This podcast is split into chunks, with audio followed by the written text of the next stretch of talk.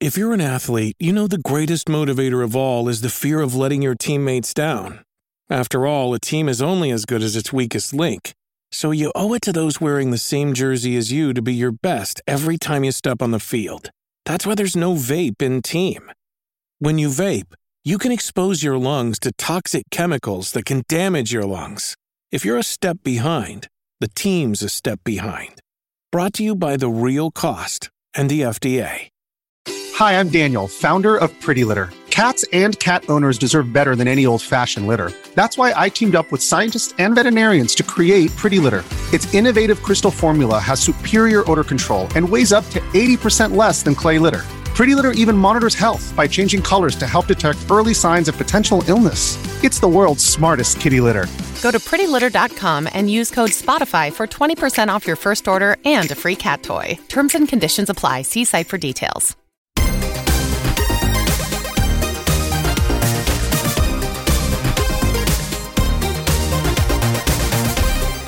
Hello, and welcome to the Video Gamers Podcast, where we break down all things gaming.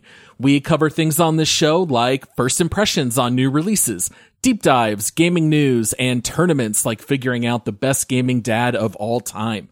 And on Saturdays, we have these quick take episodes. These are a little bit older. They were recorded by us back in the day under our old name, the Multiplayer Gaming Podcast. And the quick take episodes were initially only available to Patreon and Apple supporters, although there was a little bit of demand that people were requesting to hear them as they got a little bit older. So we started releasing these to the public for everybody to enjoy. Uh, these episodes are pretty short. They are generally about 10 to 12 minutes long, and they are recorded by just one of us at a time. Usually it's us wanting to talk about something that just didn't really fit the format of the main show. So it always gave us an opportunity to maybe record just a few minutes about something that we've always wanted to talk about. Uh, just keep in mind that as you listen to this episode, if you hear any announcements or upcoming dates, plans, anything like that, just uh, take that with a grain of salt because you're listening to this quite a bit delayed. All right, I think that covers everything here. We hope that you'll enjoy this episode. Let's do it.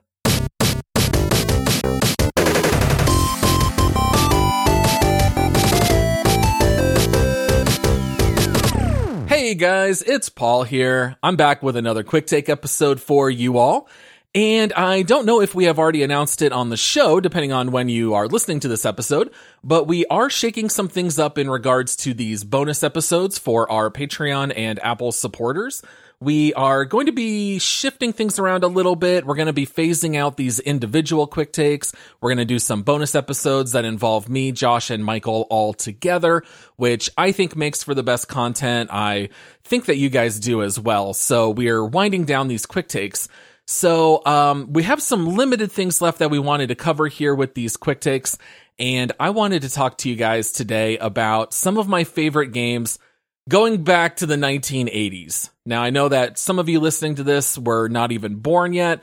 Even me being born right in the middle of the 80s, I barely remember the 80s myself personally but there are a lot of games that came out in the 80s that are absolute classics.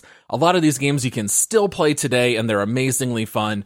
And so I thought it would be fun just to get a little nostalgic, look back at the 80s a little bit. Now, uh, I, I certainly disagree with Josh that it's the greatest decade, but it's still a great decade for gaming. As of course, we had the big boom of the NES hitting the homes of people uh, worldwide, and also with the amazing popularity of arcades. So, tons of games that we could talk about, and I'm just going to choose a couple to address here. Now, one of the games that I absolutely love that I have mentioned in passing a couple of times is Gauntlet. Now, Gauntlet is kind of like a very early Diablo style game. And one of the really cool things about Gauntlet, which came out in arcades in 1985, is that it is the very first multiplayer dungeon crawler. So you had these levels that you would work your way through. Uh, the game did not have any bosses, but you always had to fight your way from the beginning of the stage back to the end, and it allowed for four people to play at once. So in the arcades, this was actually one of the very biggest setups that they had because you had to have room for four people, which of course became more common later on, but Gauntlet did it first. And Gauntlet is set in a fantasy world. You get to play either as a warrior, a wizard, a Valkyrie, or an elf. And so the fact that you were able to not just play with two people in the arcade, but you could actually team up with four was really, really awesome. It's really hard to just understate how neat that was to be able to play like if you had a birthday party to be able to hop on with that many people. And the individual characters played quite a bit different as well. Uh, you know, the warrior was by far the strongest character with melee. The wizard had the best magic. Valkyrie had the best armor, and the elf was the fastest on the battlefield.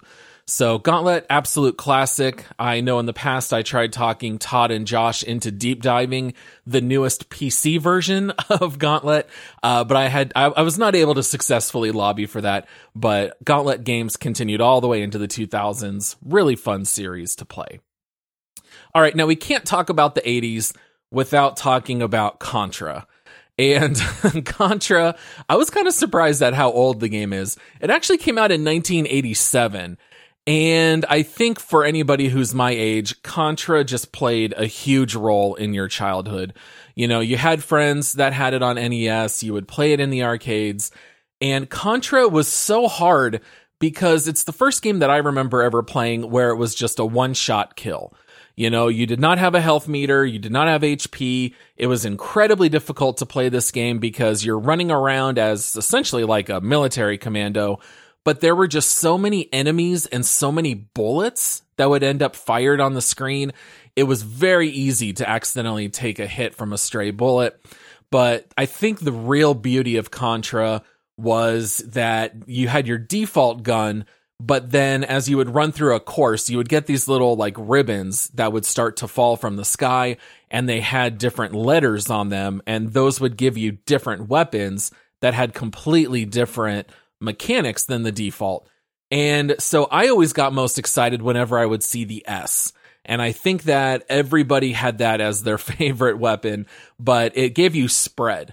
And so basically you would shoot your gun and I'm pretty sure it would come out as five streams. So it would shoot straight and then it would fire two that were up at an angle and two that were down at an angle.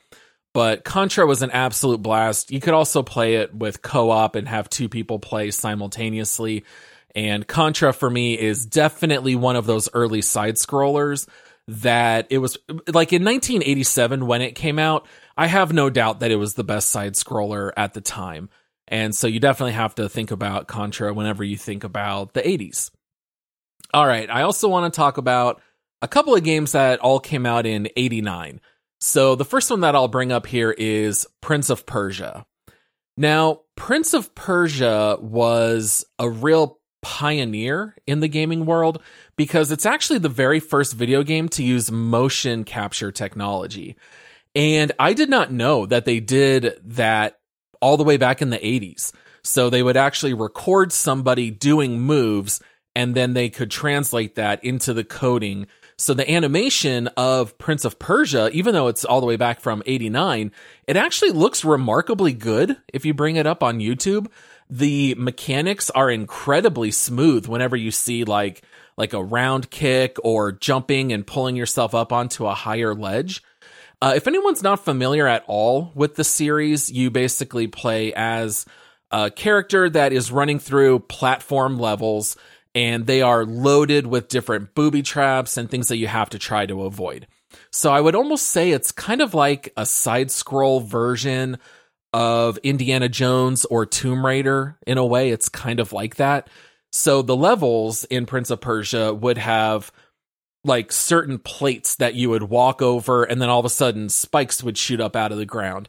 And so you had to move quick. You had to be very aware of your surroundings and um, they made several Prince of Persia games over the course of the years. Of course, they made a very unsuccessful movie with Jake Gyllenhaal, which I never saw. I never had any interest in that. But the Prince of Persia game that came out in '89, um, it's considered to be the first cinematic platformer. And it actually holds up relatively well because I think it actually looks a lot better than a lot of games from the 80s. The the sound effects and some stuff like that are still kind of bonkers that haven't aged terribly well, but you know, what a cool trendsetter to start bringing in motion capture tech. And then of course, you know, you get things like that later in the Mortal Kombat games and, and things like that. All right. I also wanted to mention Golden Axe, which was on Sega Genesis. I believe it was also in the arcades, although I never played it in the arcades. I know I've talked about Golden Axe before, so I won't spend too much time on it, but Golden Axe was such a great game where you got to play as a as a male warrior, a female warrior, or a dwarf. And over the course of playing these games, you would be fighting like various trolls and different fantastical beasts.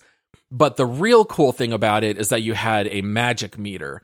And over the course of a level, as you would get more potions, it would fill your meter. And then you could unleash this, you know, crazy like ultimate ability based on how much magic you had built up.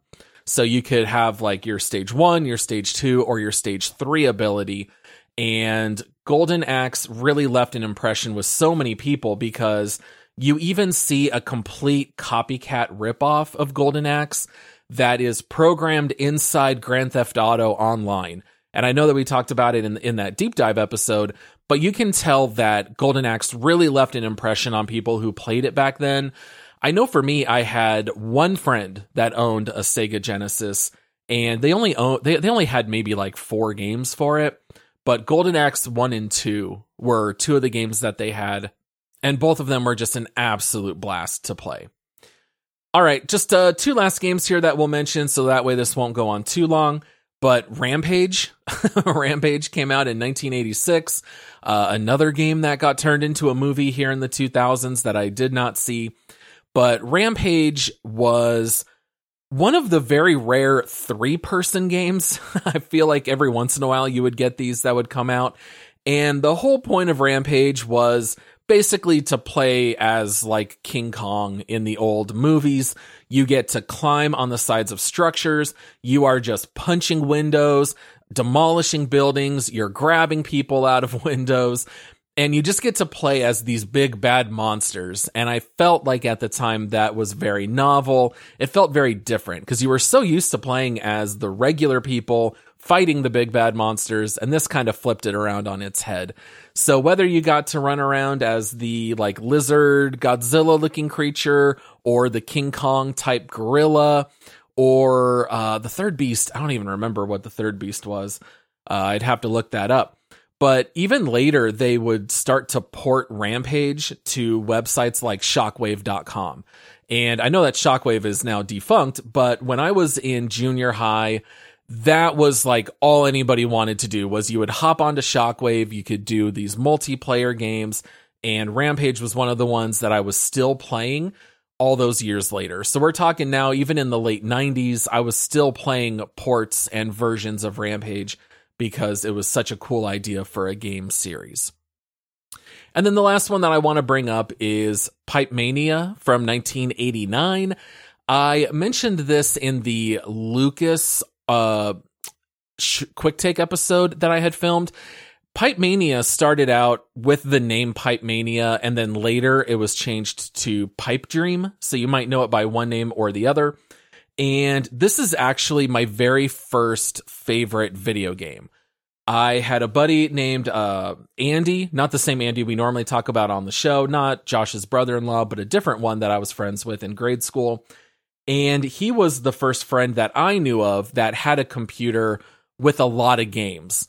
So, like, our family ended up buying a computer when I was in third grade, but in the beginning, we did not have any games at all. And then later, over the course of time, we did end up with a few.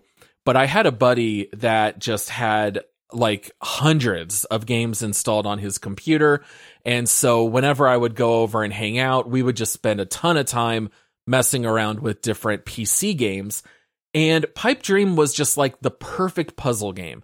It was where you would have like a almost like a sewage line where you had this like toxic green slime coming out of a pipe and you would have to quickly build the pipes ahead of this slow crawling slime and you would have to connect it to the end.